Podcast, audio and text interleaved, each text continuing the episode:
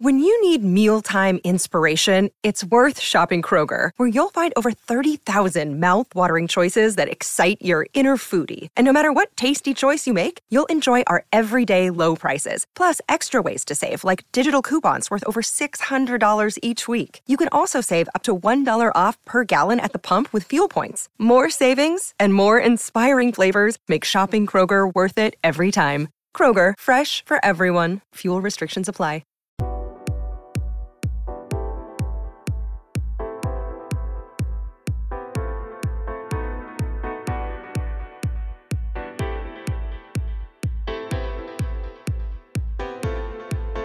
Hello, guys, welcome to the next episode of the Challenger 2 podcast. I'm actually at a Challenger right now in Kozerki or Grodzisk Mazowiecki, however you want to call it, but of course, that's uh, an event that we're just going to preview here. It's only been the, the first round of the qualifying that was completed, but you, you know, I will go deep into into that one into that in uh, in a while. But of course for now i also have to talk about the events that happened. Um, this is actually going to be a solo episode. So yeah let's just get down to business and uh, we've got five events on the um, you know on the schedule for today's recording five events to uh, review. And the only challenger 125 that we had this week was in santo domingo. And this actually fi- uh, finished so late uh, it was like 5 a.m for me on monday because um, on Saturday it was rained off, and then they also scheduled it very late on Sunday, which I'm not really sure why. You know, because if it rained, then they would have been in big trouble. But, but well, it didn't, so they managed to get it done, uh, playing both the semifinals and the final on Sunday. And Genaro Alberto Olivieri was the champion, beating Marco Trungelliti in the final. And um, yeah, Olivieri, surprisingly good uh, green clay player. I think we covered this already when um, around Sarasota maybe in April. Uh, I believe we were talking about this. And also he won a 25k in Naples a few years back. You know, that forehand can really look um, pretty damn dangerous on green clay. You know, I think he, he, he likes these sort of a bit faster clay conditions uh, at the same time, you know, probably like very high altitude isn't that great for him, but when it's just a touch faster, I think also like in Montevideo, which he won at the beginning of, uh, sorry, at the end of 2022, I think he can be really dangerous in such um, circumstances. And his draw was pretty easy until the semis, I think, but then he had to beat Federico Coria and Marco Trungelliti in one day and he did it both um, like he, he beat both in three setters. So i think it was a fantastic effort. And olivieri is also now uh, debuting inside the top 150 which is uh, pretty crazy right? I mean before this run you never would have thought of him as, as like a potential top 150 prospect in you know in just a week. Uh, he was at 193 so it's a, it's a huge leap. But um, kudos to him you know great stuff. He was also in the french open third round this year which, as we remember, was one of the easiest draws you could get, Becsi Perica Vavasori, but he took it and uh, is now reaping the rewards. Uh, Marco Trungelliti, the finalist for the second year in a row in Santo Domingo. And um, yeah, another guy who like has a very attacking clay game, right? For for a clay specialist, he is definitely very aggressive. So green clay is good for him. And uh, yeah, Santo Domingo last year he lost to Pedro Cachin. This time he goes out to Olivieri. He actually had the tougher draw, I think, on the way to the final, beating Tabilo and Comesaña. Uh, all in straight, set, straight sets. Before the final, he actually didn't lose a single set. Great run for the Argentinian, who's of course the Grand Slam qualifying legend, and soon enough we're going to see him in uh, in New York at the um, at the U.S. Open, obviously. Um, and um, when it comes to the semifinalists, we had Federico Coria, the top seed.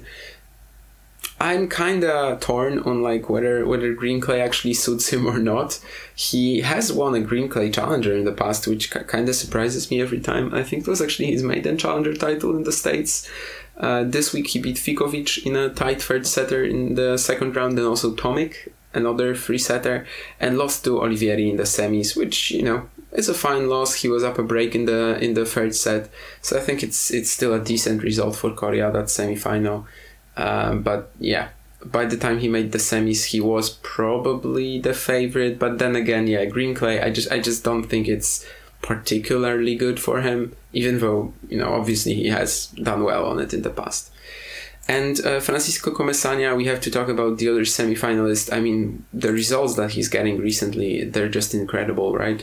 Um, when it comes to his last seven events, and these are all Challenger Tour events, by the way, he has made the final, the title, the semi-final, the semi-final, the quarter-final, the final, and the semi-final here. So basically, in his last seven events, he's made the semis six times, the quarters every single time, uh, and in that time frame, he's also amassed two titles and one final.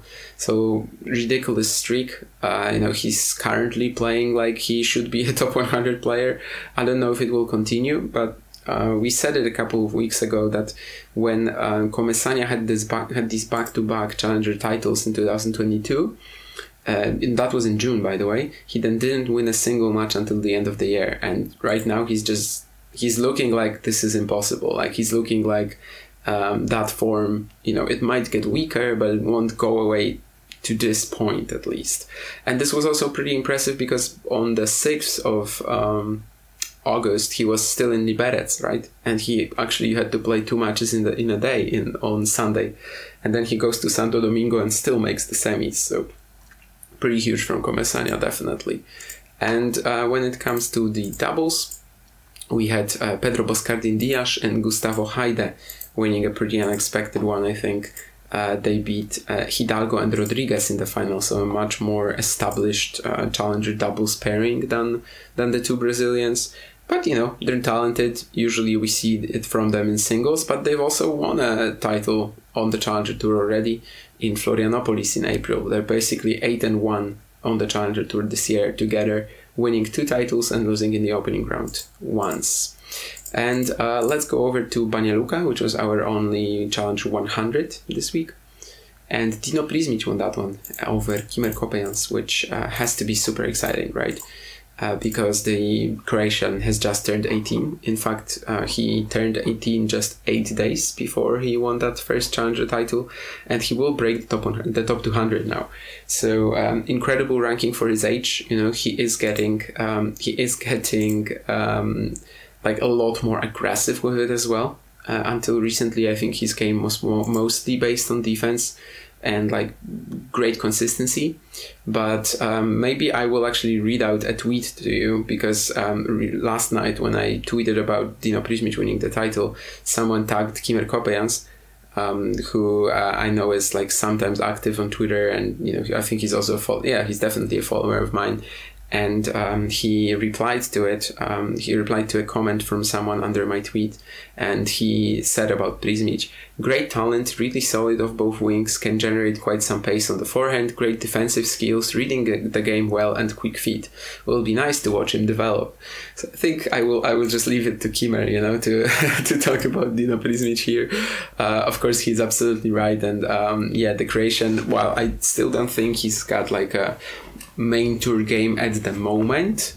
He, oh, even even though he recently made the quarters in Umag, I think he is has absolutely shown like in, insane consistency for his age on the Challenger Tour. You know, before this run in Banja Luka, he had seven quarterfinals this year already, and uh, this was his eighth. He finally won one against Damir Dzumhur, uh, then got a walkover from Fabian Marozsan in the semis and then beat of course Coppejans in the final. He actually wasn't even physically 100% in the uh, in, on Sunday, but uh, well he still made himself a nightmare to hit through was hitting like incredible shots. Um, this winner down the line to break for 4-2 was super crucial in the second.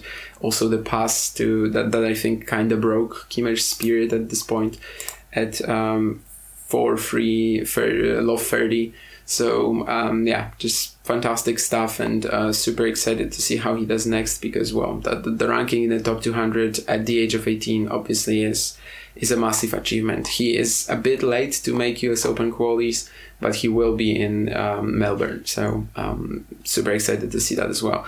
And he obviously, uh, if you guys don't know, he won Roland Garros Juniors this year, but he was like way too good for juniors at this point.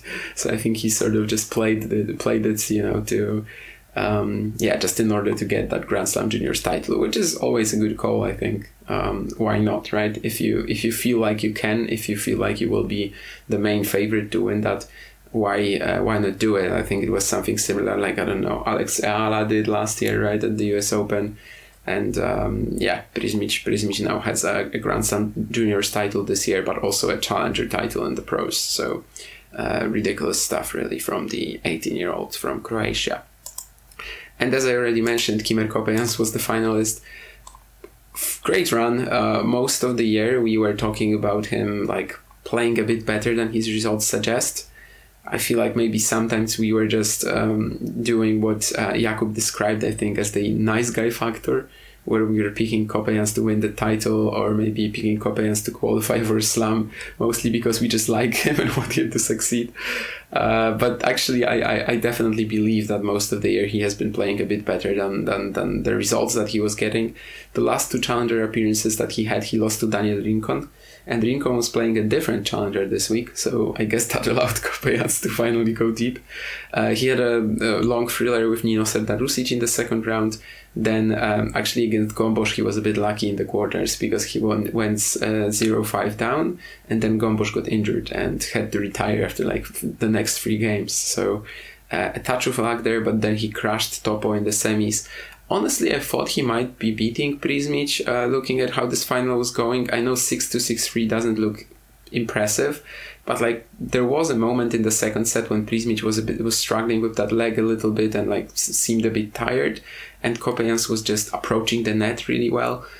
Uh, but then I think um, you know his forehand just doesn't really quite have the power to hit through Prizmic, and when when he was going to the net a lot, when he showed the willingness, there were there were a few passes from Prizmic that I think yeah just just really broke his spirit. And uh, in the end, a pretty comfortable victory uh, for Prizmic. You know when you look at the scoreline, which in the second set I don't think it was that comfortable, but in the opener definitely.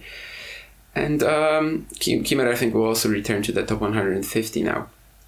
Marko Topo, uh, the 19 year old from uh, Germany who reached the semifinals in Banja Luka. He was actually also in Banja Luka last year, and he lost to Coppejans, which he which he did again. Uh, I think some of these like Balkan uh, Balkan uh, clay courts are really good for him. He's won a couple of ITFs uh, in that region, I think, uh, earlier in the year as well in May um, generally whenever it's faster, you know, he's going to be dangerous. He's got a great serve and, and a very aggressive game, beating Madaras, Kodat, Blancaneaux in the main draw, and he was like really crushing them.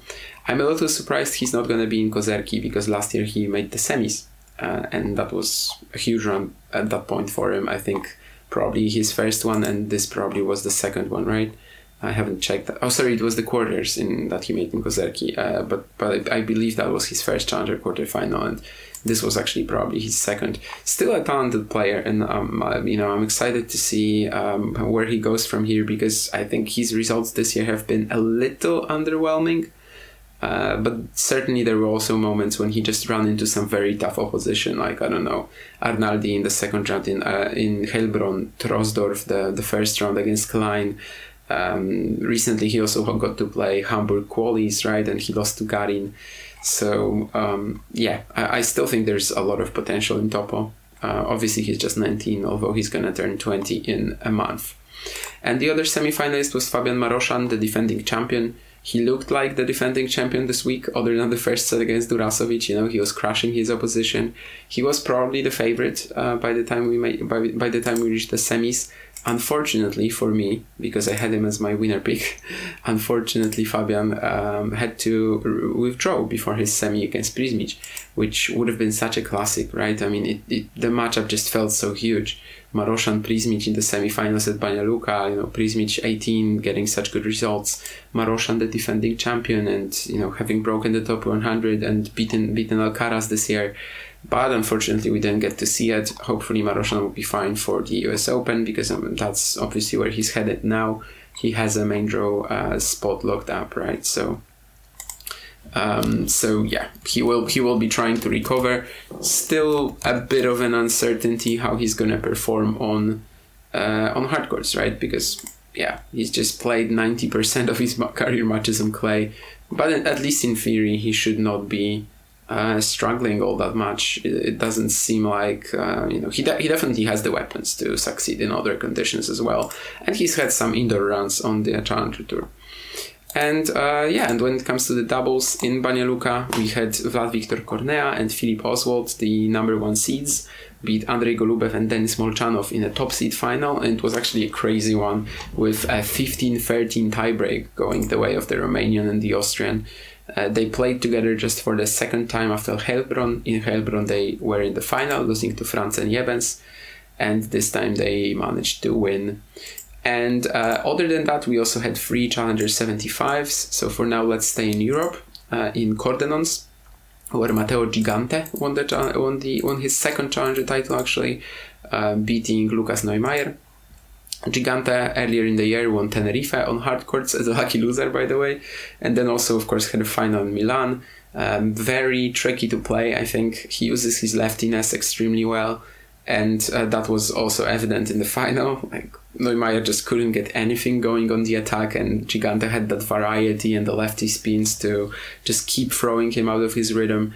Um, good run, maybe not exactly the highest quality field because I would say probably like Blas Rola or maybe Dalla Valle was his, uh, you know, given the form that Dalla Valle is in, was the best uh, win that he had. He was also the favorite in every single match that he played, uh, but still a huge uh, ranking jump as well. I think he's like getting closer, uh, close, fair, uh, like fairly close to the top 150 at the moment, Gigante, and. Um, yeah, let me let me let me look look that up actually because I'm I lo- kind of lost him right now. Yeah, 162 career high uh, right now. And yeah, uh, the last few weeks I think have been very solid from him. Maybe other than that loss to Hertz in um, San, San Benedetto, but other than that he just lost to Delort and Marozsan, and these were very tough matches. And also won Milan. Uh, sorry, won Milan. Made the final in Milan just over a month ago. Uh, so uh, yeah, another fantastic run for the 21-year-old Italian, who's like uh, maybe not the prime Italian talent that we're talking about, right? But maybe he's actually going to be one of these guys who sort of advance uh, from the second row of contenders, while players like Bellucci, Passaro, even Nardi, despite the recent title, have kind of struggled this year. And Lukas Neumayer, as I mentioned, was the finalist, uh, a year younger than uh, Gigante, although it's actually the same birth year. He's going to be 21 in a month. Um, he had that uh, final run in Salzburg a month ago, and I remember talking with Jakub like whether he's going to maintain it this time because he also had a good run in Salzburg in 2022. And uh, this is very good for him, I think, actually, because usually he was only good in like fast clay conditions. And Cordenons, I think it's just a regular clay court so uh, that that's really nice for him. Then again, the draw maybe wasn't that tough. You know, Ferrari in the opener, then Martino in the quarters. Riccardo Bonadio, I think, was his best win probably and then yeah he just never got going in the final you know? Whenever he was trying to do something on the attack it would just end in a billion errors. There was a moment in the second set when he finally got a few games on the board avoided uh, avoided the double bagel hit a few of his like trademark forehand combinations but unfortunately that was uh, not it uh, simply on sunday for neumayer but still a great run for him and he is actually also going to be like in contention to make melbourne qualifying right so that, that would be huge for the young Austrian. And Riccardo Bonadio, whom I mentioned, lost in the semis to Neumayer, uh, thriller in the second set tiebreak. And whenever we talk about Riccardo Bonadio going deep in a challenger, we instantly think of him potentially winning that maiden challenger title. title. Uh, you know, at the age of 30, you never know how many chances you're going to get. So uh, definitely a bit of a miss here for from Bonadio as, you know, Neumayer, it was winnable, and then Gigante in the final maybe that also would have been would have been a, a chance, right? He's had a few semifinals this year already. I think Tenerife, where he lost to Gigante, by the way, coincidentally, and also Ostrava. So, so this is his third challenger semifinal of the season. Yet to make a final, though, and in his career, he's amassed two um, championship match appearances. And the other semifinalist was Enrico Dalla Valle. We've been talking about him a lot um, recently because he's on like a purple patch, you know, in his career. The way he's hitting his forehand right now, um, I actually think like his late breakthrough is a bit similar to what Edoardo Lavagno has done, with the fact that like they just have insane power in shot making on the forehand. The sort of question is, and like the the challenge will be to maintain it once the purple patch is gone. So like when the momentum, when all the all the all the confidence that they have right now is sort of gone, and you're gonna have to um, get that uh, like B game. You know when you're when you're gonna have to use that B game and like have a different plan, be smarter with your shot selection. Uh, we're sort of yet to see if both guys can pull it off. But Dalla Valle right now career high ranking but honestly, he is still really underranked for how he played in the last um, two months, basically. Um, 348 at the moment. Which yeah uh, since uh, since these ITFs in Slovenia in June he has been playing like a top 250 player I think more or less. So um, yeah let's let's see if he can maintain it. And this week I think the big one was of course the win against Passaro in the second round and when it comes to the doubles in Cordenons, we had an Italian uh, uh, pairing uh, picking up the title. This was actually only their second appearance as, together as well and Francesco, it was Francesco Forti and Giovanni Fonio. They beat Niki Kaliyanda Poonacha and Adam Taylor in the final. And by the way, worth mentioning about uh, Kaliyanda Poonacha and Adam Taylor that in the opening round they were 0-9 down in the super tiebreaker against Roman, Ronan, Ronan Andres Burruchaga and Hector Casanova. Uh, sorry, Hector Hernan Casanova. So um, yeah, that that was quite something, right? Uh, you can watch that on uh, the ATP Challenger Tour Twitter account. I think they just posted the whole nine match point saves that Kaliyanda Poonacha and uh, Taylor uh, made. Um, ridiculous story, you know. I I'm not sure if I if I have ever seen it in the pros. Um, I've had um, I, I came back from like two nine at, at an amateur tournament myself in a super tiebreaker but zero nine is just a completely different story and uh, yeah it's just it's just ridiculous that they managed to do it of course under the comments uh, like uh, under the video in the comment section you're gonna find a lot of people screaming that it's a fix yeah like how do you fix saving nine match points you know how do you play this many shots and also make your opponents play this many shots but well people are going to be like this uh, especially if they don't really have a clue about tennis and they just bet on it, um, you know, and that it kind of takes their they uh, it kind of doesn't allow them to think clearly. But of course, not every better is like that. Anyway, uh, Meerbusch was the other challenger 75 in Europe, and Jan Choinski won that to claim his second challenger title of uh, he, the, to claim the second challenger title of his career. And Choinski uh, was actually three match points down in the second round himself. He was uh, five six love 40 down on serve to Louis Wessels in the final set and he still managed to save himself. You know, he just played some steady tennis, spread the court, and uh, managed to get the errors from Wessels. So uh, good stuff from him there. He also beat Nicola Kuhn in the first round, which was quite a mouth-watering, um, you know, draw. Uh, definitely a bit of a blockbuster. He also came back from a set down against Dimitar Kuzmanov in the quarters and then crashed Camilo Ugo Carabelli in the final. Well, maybe crashed is not the right word because the the first uh, seven games of the match were very even, but then Choinski won the next nine. Uh, Meerbusch was also the first challenger final that he's ever had in 2018, and um, it's a nice story for him to come back and win it and also it's basically home soil, right? Because Choinski, as you guys probably know, used to rep- represent Germany. He was born and raised in Koblenz. He is basically Polish, German, and British at the same time. His father is Polish, his mother is British, and he was born and raised in Germany. Um, speaks all all three languages fluently. And anyway, um, that that puts him in like at like a very good career high. Uh, it's actually inside the top 130 so um, that that's that's really nice for Choinski. I think uh, he is getting pretty close to maximizing his potential. I think, but would it really shock you if he made the top 100 for a few weeks? Not really, right? Weaker players have probably done it. So uh, let's see if he's able to to continue in that vein and and manage to to get there eventually. Right now, he is lacking like about 120 points. So as you can see, it's still a bit of a workload for sure to to get there. And Camilo Carabelli, uh, the finalist, this year has not been going that good for him. And I think especially like around May, April. And then he had a couple of months of break, so I'm assuming that he was injured. And it seems like it's done him some good. Like he had the quarterfinal in in uh, Ludenscheid, has been playing a lot of Bundesliga in the meantime as well, and now the final in Meerbusch, which he he really needed with how this year has been going for him. 100%. Uh, maybe not no real standout wins this this week, other than maybe Hassan and Guinard, but still a very solid run. And yeah, until 4 3, he was actually leading Choinski with a break.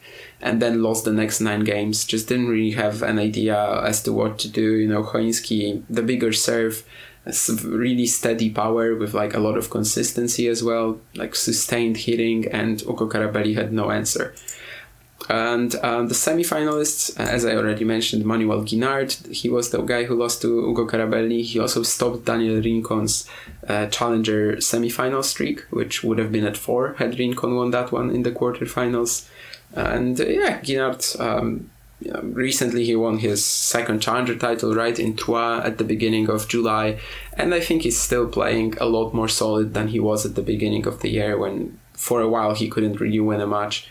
Uh, maybe recently, like his results have not been showing that every single time, but that's also because of some tough draws. You know, Mensik, Misolic, Blancaneaux early in challengers. Here he had a very nice run uh, when uh, he managed to avoid the, that sort of situation. And Tito Droguet, uh, he is actually on a great streak himself. The final in Modena, the final in Amersfoort, and now the semi-final in Meerbusch. He uh, potentially could have made his third final in a row which would have been fantastic, but he got blown out by Choinski in the semis. Uh, but yeah, still that sort of consistency from Droguet is is pretty excellent. He's also like playing one of these events and then going then not showing up for two weeks, which is an interesting strategy. You know, when you go so deep, you can probably pull it off, right? Like it doesn't really uh, matter for you ranking wise because he still got these big big results. And yeah, uh, potentially a player who's uh, going to be one of the next guys to win a challenger title. Very possible, uh, even though his game, you know, besides the big serve, is like a little defensive. Uh, he has certainly shown that in these um, semi semi strong, let's say, uh, clay challengers, he he is a threat. He is usually a threat in them and the doubles champions in Meerbusch were uh, Manuel Guinard and Gregoire Jacq. They've been very successful on the Challenger Tour this year, a 15 and 2 win loss record. They've actually only lost the final in Troisdorf and uh, the first round in Zug. So this is their fourth title already. Um, that's a that's a fantastic round that the two Frenchmen are on. And the other finalists were uh, Fernando Romboli and Marcelo Zormann. So uh, an all Brazilian pairing there. And the last Challenger 75, we are actually moving over to the States. This was also a very exciting run from Adam Walton to get his first Challenger title. He is a former college player, of course. We have been talking about him a little bit since the end of 2022 when he had that um, win against Vukic in Sydney, which back then really surprised us but yeah, since since he ended college, he has five uh, ITF titles already, and now a challenger as well. And this was a superb run, really, because he beat um, number two seed Hijikata, the number three seed Brody, and number four seed Moreno de Alboran. And compared to his last challenger, like deep runs, he was playing so much uh, more aggressively. He was serving great, hitting some incredible forehand winners, and going to the net. Uh, you know, so just just some really fun, positive tennis. Four upsets along the way because also against Djukaev he wasn't the favorite. And the main thing to talk about here is that he saved match points in two uh, on two occasions this week. You know, he saved one against Billy Harris in the second round which was um, in the second set tiebreak, I think, on serve. I, I can I don't know what it is because I have not um, like the replay is broken, so I cannot you know come back to it, and I didn't watch the match. But against Moreno de Alboran, he actually saved them both. I think with forehand winners, and um, they were on uh, on return actually. Uh, you know Moreno de Alboran led 5-4, 40-15 on serve in the third set and blew it. So uh, from Walton's perspective, it was just some very ballsy play. And in general, like the whole final, it seemed like, you know, Moreno de Alboran has more experience. He should be winning this one probably. And anytime he would go, ahead, go ahead finally, uh, it was Walton just coming up with some incredible stuff. You know, it was Walton just suddenly showing you that he's not quite out of this final yet.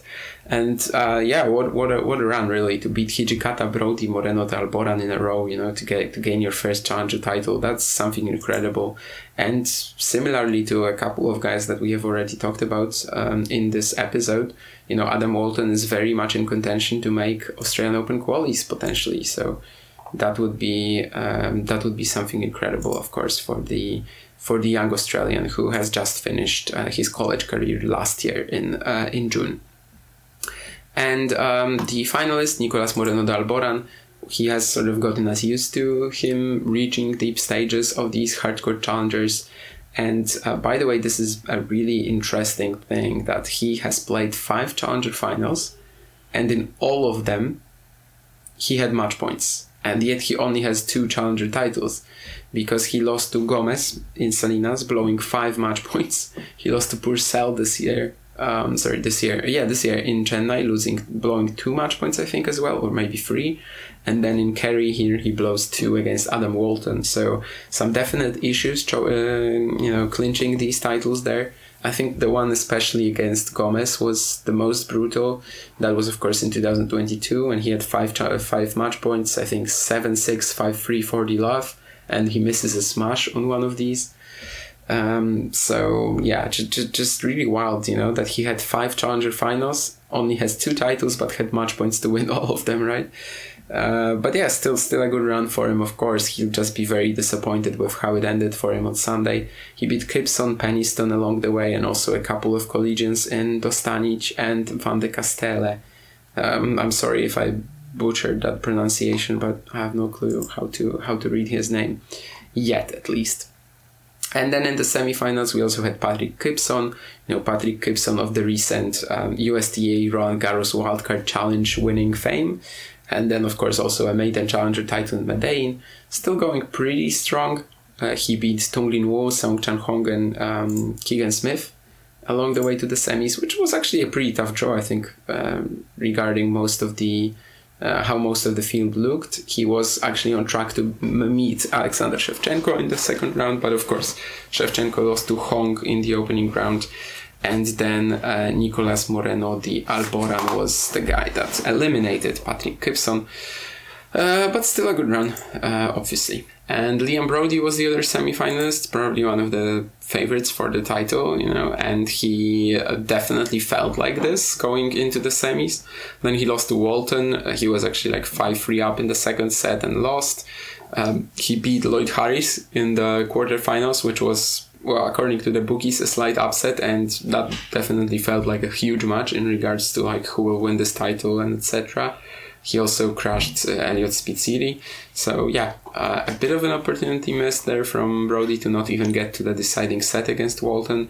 But then again, as we said, the the young Australian, uh, well, the young Australian, 24 years old, was just incredible this weekend. Like whenever there was any pressure moments, he would just raise his game, you know, and hit more incredible forehand winners. So um, yeah, perhaps perhaps that's how we're going to look at this run from from Broady. Um, but yeah, also from I think from the Brits' perspective, you know, he's looking at potentially making the top 100 this year and the Australian Open qualify. Uh, um, sorry, and the Australian Open main draw. So when you have a semi-final um, of a challenger against Adam Walton, and then you have to play Moreno de Alboran. I think from Broady's perspective, you kind of have to look at it as a missed chance. But anyway, you know, for now, he is actually live still in the top 100 of the ATP race, 99.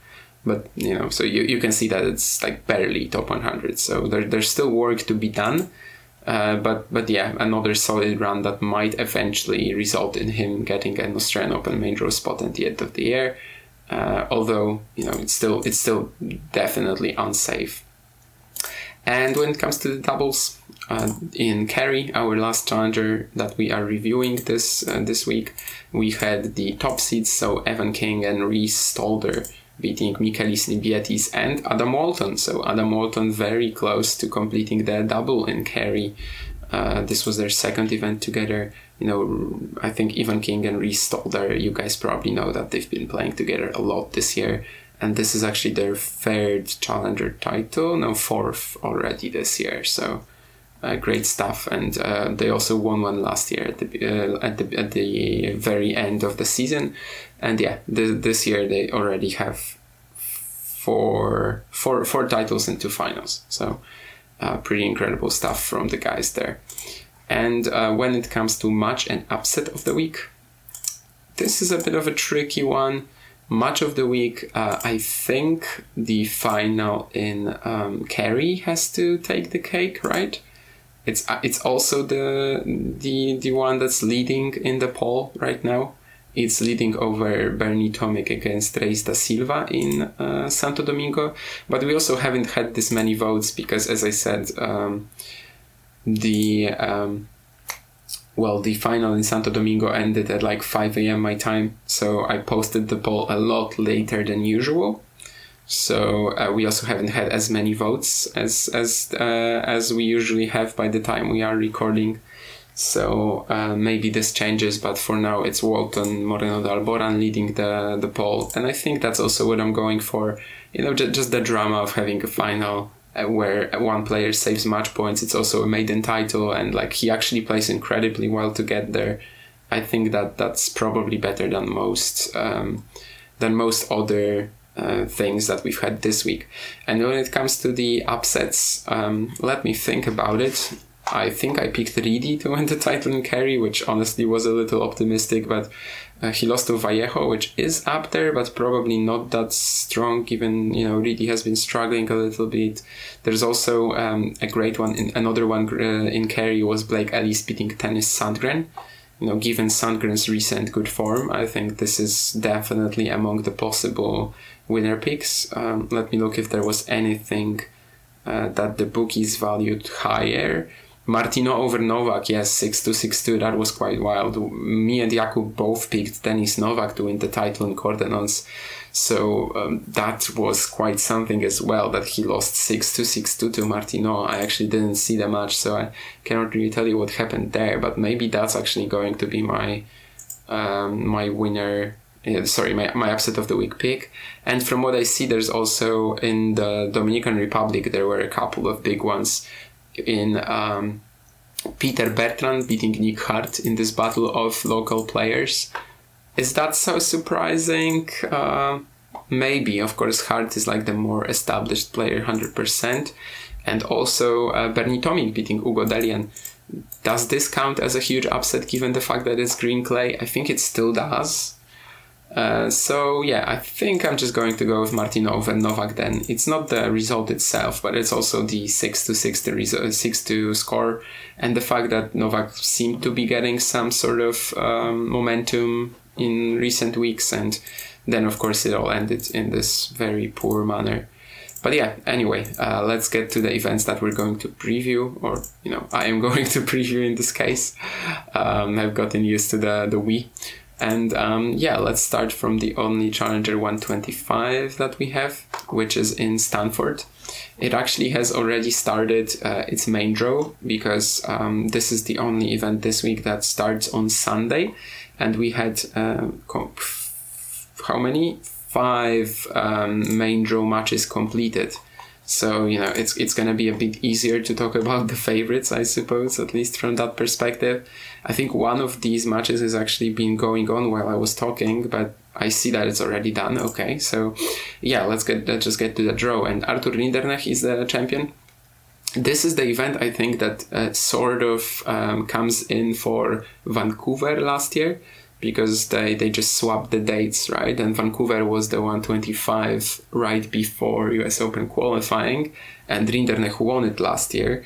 So um, he is sort of the defending champion, but he's actually not, of course, because this is the first event of the this is the first event in Stanford, and he's playing Federico Gaio in the first round.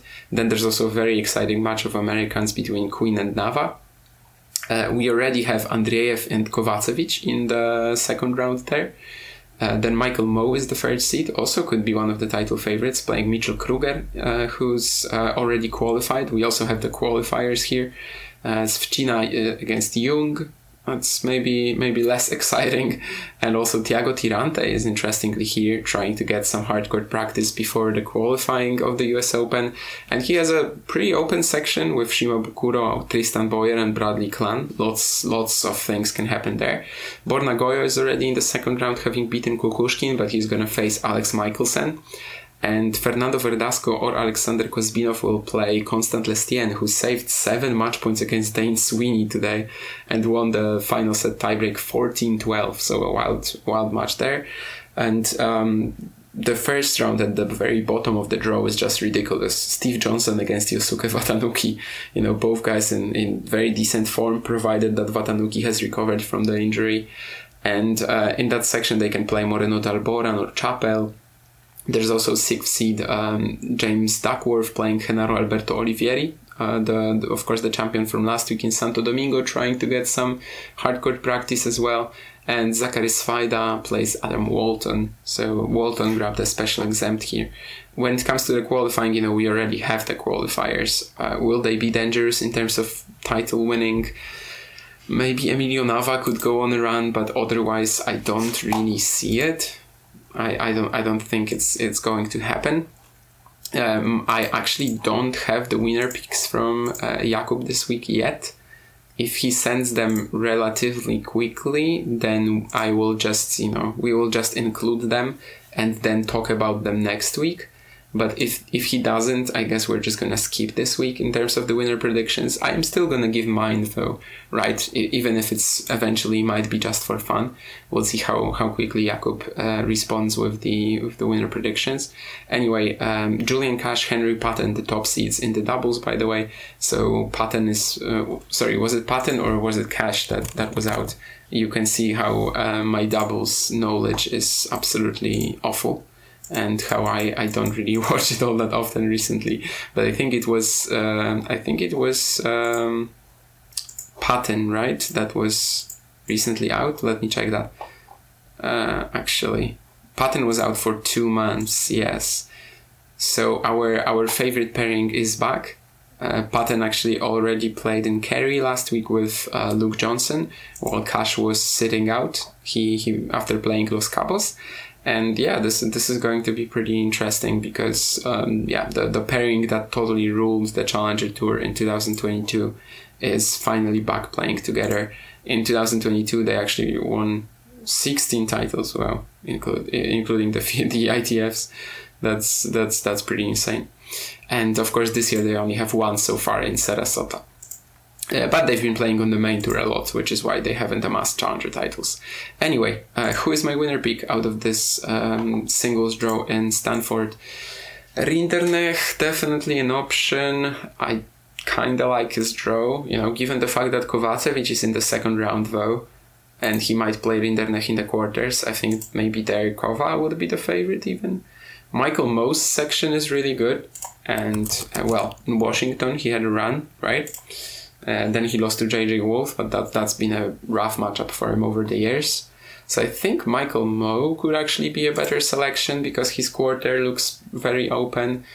Um, Gojo playing Michelsen in the second round, I cannot really do it. I could also go for Michelsen, honestly. And Johnson Watanuki, no, it's just it's just impossible to pick out of. So I think I'm gonna go with Michael Mmoh here, even though he's still in the opening round and my other thoughts as in uh, Michelsen Kovacevic there in the second. But yeah, I just like Mmoh's quarter quite a lot, so I think he has a very good chance at the title. Uh, a Challenger 100 that we have this week is uh, obviously in Kozerki, which is where I am at the moment. So in a week, you guys are going to have some, you know, extra content, as I usually call it, from Kozerki. And um, yeah, let's get down to to the draw, which uh, is honestly kind of weak Zdenek Kolar has also withdrew the top seeds. Uh, initially, there was Per and Medjedovic. But you know, who wants to play a Challenger 100 on hard courts in Europe uh, right before US Open qualifying when you have um, Winnipeg and Stanford in the States, right? Or like in the North in North in North America, let's say. Uh, but anyway, uh, I think this might potentially be a great opportunity for Polish players. You know, why not?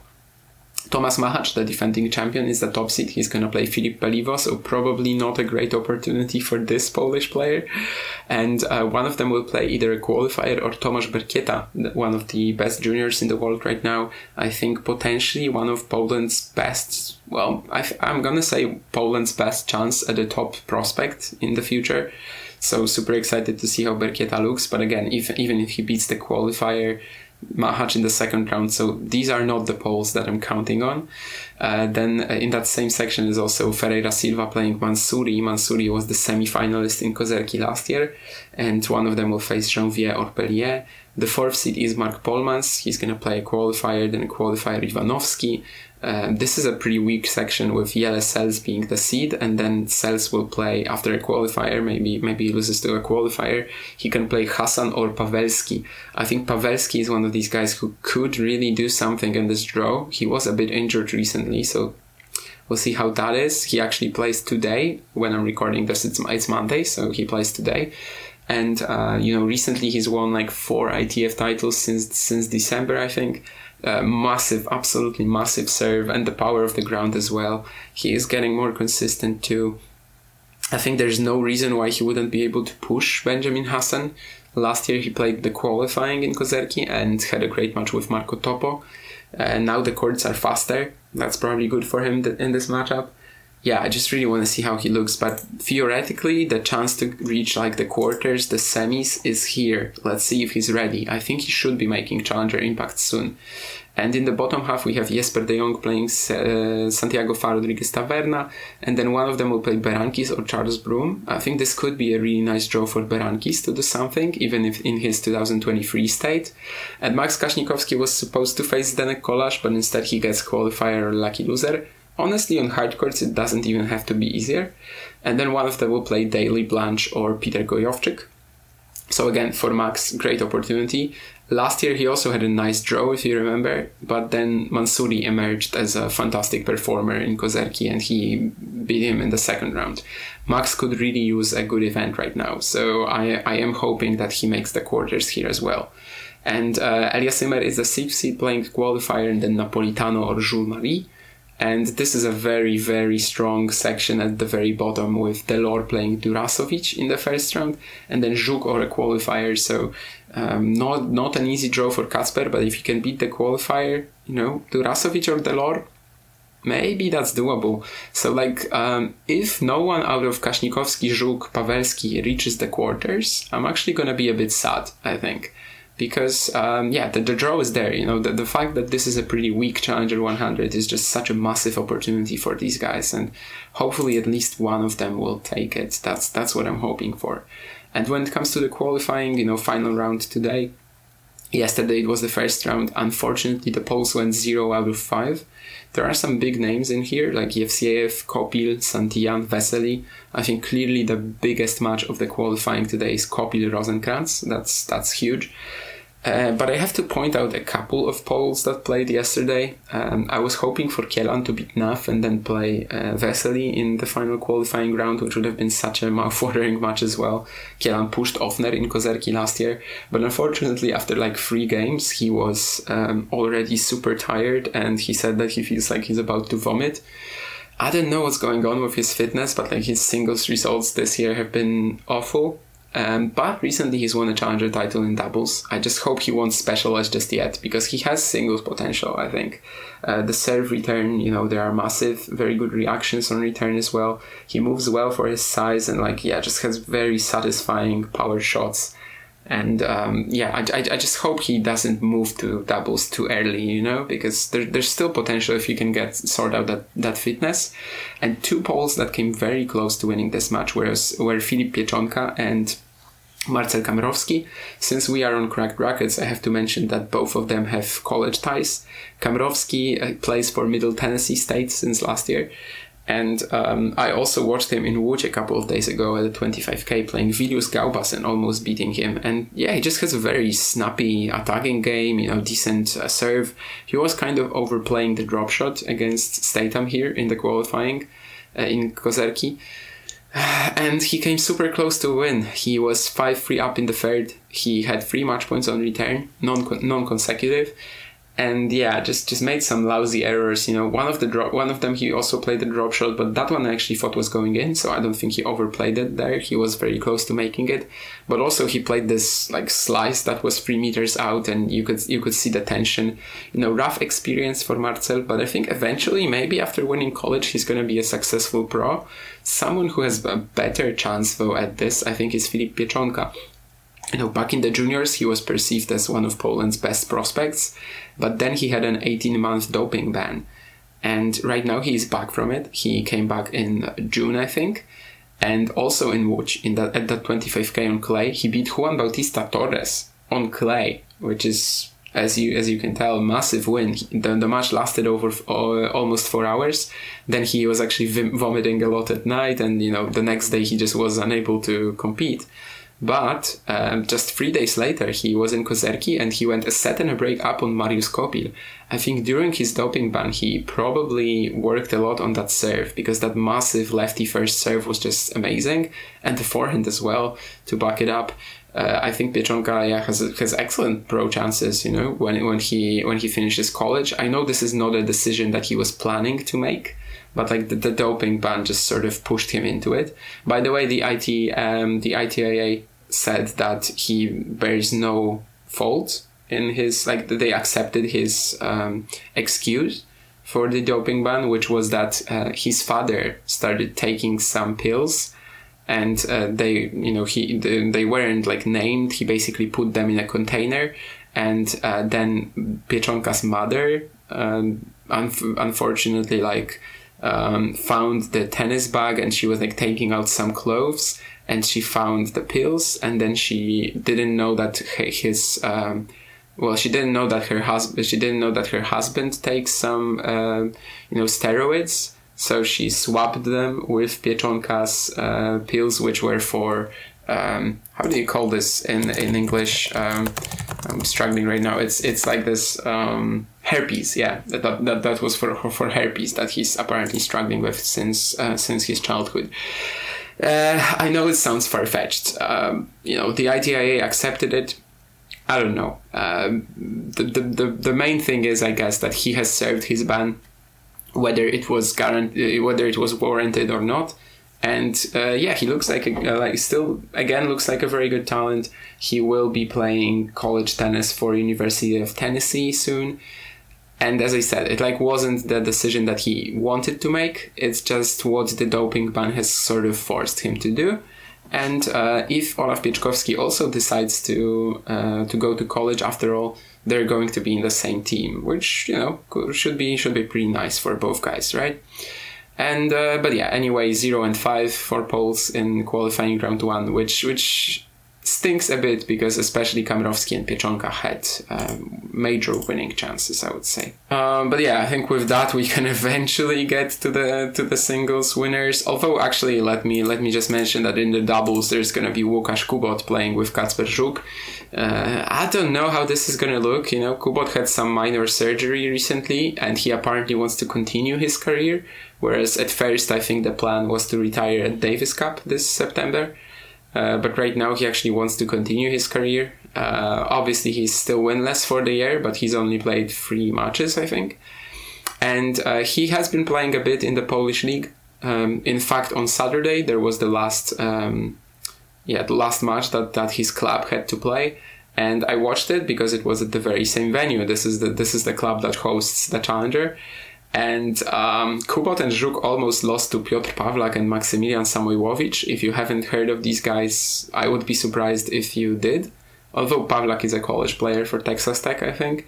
Um, and yeah, they Samoy, Pawlak and Samojłowicz had two match points on Kubot and Żuk, and the whole match looked a bit dire from the two. So I wonder if they can somehow get themselves into better double shape by the time they have to play Broom and Whitehouse. You know, maybe this uh, this match against some Pawlak Samojłowicz will give them you know some rhythm and some momentum. But but yeah, of course, the the former world number one Łukasz Kubot playing doubles here is still a pretty big story, and I, I really like the fact that Behar and Pawlaszek are here too. You know, the guys that um, have been so impressive anytime I'm watching them, basically. And yeah, when it comes to the winner picks, I think I have to go with Thomas Machac. He is playing Peliwo and Berkieta, which should theoretically be easy for him. You know, he has been also struggling with a bit of a shoulder issue recently, but he had a week off. He has been practicing in, in Kozerki already.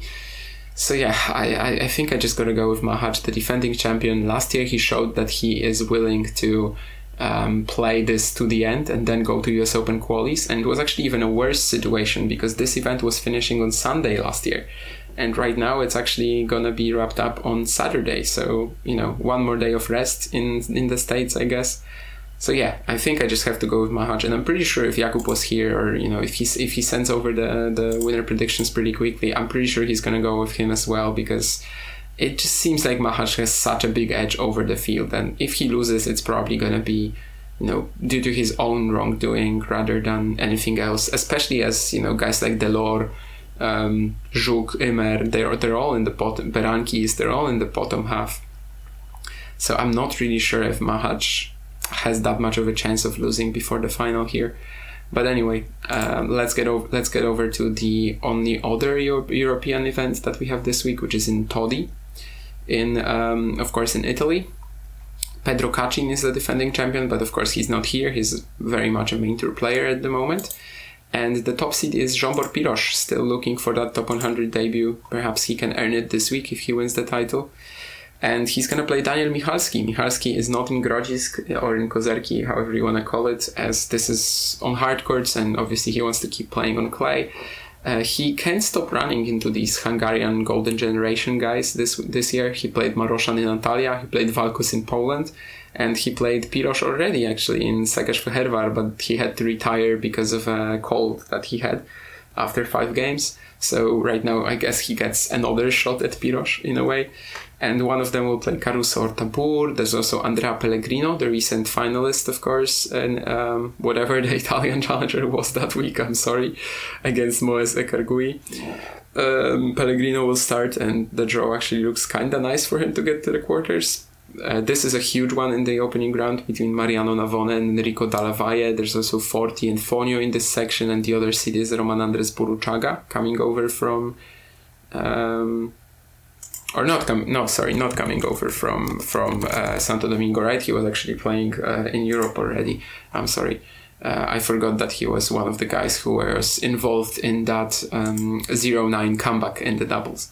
And then Luciano Darderi is the seventh seed playing Lucas Gerch, who has just won a 15k in Frankfurt and was actually a pretty stacked one, so I'm interested to see if he can follow it up here. Uh, Lopez Montagut and Naloro are also in this section, and Duje Ajdukovic plays Javier Barranco Cosano in the first round, which could be a pretty huge one. And Ajdukovic seeded at a challenger, right? That's that's that's something for him because, of course, recently he had to qualify for basically everything. And the, the last quarter has Camilo Ugo Carabelli as the second seed playing Lorenzo Giustino, then Debru or Squire, and uh, Maestrelli is the eighth seed playing Giorgio Tabacco, and then Serdar Rusic or Roca Batalla. So overall, I think a very even sort of draw. Uh, pretty hard to pick out a winner from this. When it comes to the qualifying, maybe Matis Erhard could go on around. Maybe Miljan Zekic recovers. Recently, I think he's been playing the ITFs um, quite a lot. So maybe he, he gets some momentum going. And then um, in the doubles, you know, probably nothing that's that's really all that interesting. Federico Agustin Gomez, Marcus Willis, again, the uh, the very um, cool pairing that we that we constantly have recently, and also David Marrero, Dhruva Mulye, obviously playing again with a wild card. Uh, you know, don't even get me started, right? And they're gonna play Romboli and Zormann in the in the first round, so I think you know an early exit is is, is probably coming. Uh, not probably like 100% un- unless Romboli and Zormann decide to fix like that there's no other way right that Mulye wins a match against such such good guys uh, but anyway, um, when it comes to the winners, I don't really think that Ajdukovic, you know, will be such a constant final presence. So Barranco Cosano opening round, that's pretty tough too. Ugo Carabelli has not been all that convincing despite making the final. And Navone Dalla Valle, I don't want to go into this. This is such a big first round. So I think I'm actually going to go with either Piros or uh, Pellegrino, so someone out of the first quarter. The thing is that I really don't want to go against Michalski, but can he beat Piros? You know, 90% of the time, probably not. So, so I think I'm just gonna go with Zsombor Piros. I think that would put him right back into top 100 contention, or maybe even breaking it already. Let me let me see where he is in the live rankings right now. 606. Um, depending on the, on the results of other players this week, it could get him into the top 100, or it just could get him, you know, very close to it again. But anyway, uh, yeah, I'm gonna go Zsombor Piros. So this is actually the second event where I'm picking the top seed after Machac. And in Stanford, I think I picked the third seed, Michael Mmoh. So no, uh, no trend there, no line that I could follow going into Winnipeg. And Winnipeg, the last event, Jack Draper finally is back. Hopefully he's going to be healthy. I saw some videos of him practicing, but of course, you know, that's not enough really to, to tell you how he's to look. He's, he's, he's to play Ryo Noguchi in the opening round, then Thai-Son uh, Kwiatkowski or Chris Rodesz, the college player from Luxembourg. Then Artur Cazaux is in his quarter, so that would be huge. Draper Cazaux. Cazaux will face a qualifier, and then Andres Martin, the Georgia Tech college player or a qualifier. Ben Bonzi, can he finally get some form going before he before he gets that US Open wildcard? I don't know. He plays Yuta Shimizu. And then Brayden Schnur, um, also of course uh, a player coming back after a while uh, in uh, or a qualifier. And Dominic Stricker is the seventh seed playing Christian Harrison, and then Peniston or Taha Baadi. Uh, and in the bottom half, there's a super exciting match in the opening round between Riedi and Goffin. There's also Diallo Kouakou in that very same quarter, so that's a stacked one. And other players there too. I mean, Galarneau, Bellucci, Mayo, what a quarter. And um, the other seeds are Luca Nardi and Liam Broady in the third quarter, with Nardi playing a qualifier, and then Dan Martin or Billy Harris. Broady will play a qualifier as well, and then Suor Mochizuki. So an, a bit of an easier one there, but still pretty competitive, I think. Winnipeg has a very strong draw, by the way, compared to like even compared to Stanford, it actually holds up quite well. Um, so it's it's not going to be that easy to win um, for anyone really. In the qualifying, uh, probably no one that can really win it. I'm excited for the match between Pekotic and King. I, I would assume it, I would assume that Matija Pekotic is going to be uh, a pretty sizable favorite there, especially given how he played yesterday in the qualies. And um, yeah, let's let, let's think about this. Let's let's think about who can win this title. You know, Jack Draper is just such a mystery right now. I don't know if, if he's ready for this yet because well, he's just coming back from an injury. Arthur Cazaux, always a, a, an option, I think, in these sort of events. Of course, he was recently the finalist in losing to uh, Steve Johnson. Uh, and his draw for the first two rounds looks pretty good. So maybe I'm just gonna go with Cazaux. Bonzi, I recently picked him and he lost to Diaz, so um, no, not gonna do that again. Is Dom Stricker a possibility? I think so. You know, he recently lost that one in Zug to Delort in the opening round. He dropped down in the rankings a bit, but of course, he is always dangerous and he has a nice draw, I think, playing Christian Harrison and then Peniston or Taha Baadi. Um, Nardi Broady, I'm not really sure who to go with here. Hopefully, Nardi will keep up his level from Porto, right? Like whether he beats Broady or not, that's that's something that uh, he cannot really control. But like he can control it, of course, but sometimes it's it's not going to be that easy. But Nardi, uh, yeah, hopefully just keeps up that form. Um, what I mean is that basically it just wouldn't be a matchup where everything is, is, is, under his control, definitely not.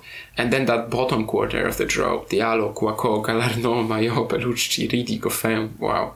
I mean, I, I really uh, feel sorry for the qualifier who's gonna enter that that section. Uh, but anyway, um, who am I picking then? I think I'm gonna go with that Cazaux selection. I think Stricker is my other option, basically. Cazaux is a little more consistent, a little bit more predictable. But then he's also had a few weaker, weird losses. So yeah, I just I just think that Cazaux will get to the quarters, and if he plays Draper at the moment, he could as well win. And I think if he loses to Draper, then maybe Draper wins the title, right? If he provided he holds up physically, of course, which recently uh, yeah, it just hasn't been the case, but hopefully this time it's actually going to work out for him. So yeah, guys, this is going to be this for uh, this is going to be it for this week. I noticed that recently when I do a solo episode, it's basically sixty minutes and something and change, and when I do it with Jakub, it's basically seventy minutes and change, and we are very very consistent with it. But of course, the this very nature of the show is like. Um, you know, it, it kind of has this format, right? That it that it follows, and provided there are um, four or five challenger events every week, I think the the timing is going to be very similar. Uh, next week, there's probably going to be a longer episode with the extra stuff from Kozerki, hopefully. Um, that I hopefully will get for you. So, yeah, I'll see you then. And um, we, hopefully, with Jakub as well, we're going to discuss uh, Kozerki, Winnipeg, Stanford, and Todi. Uh, thanks for listening as usual, and uh, I'll see you next time.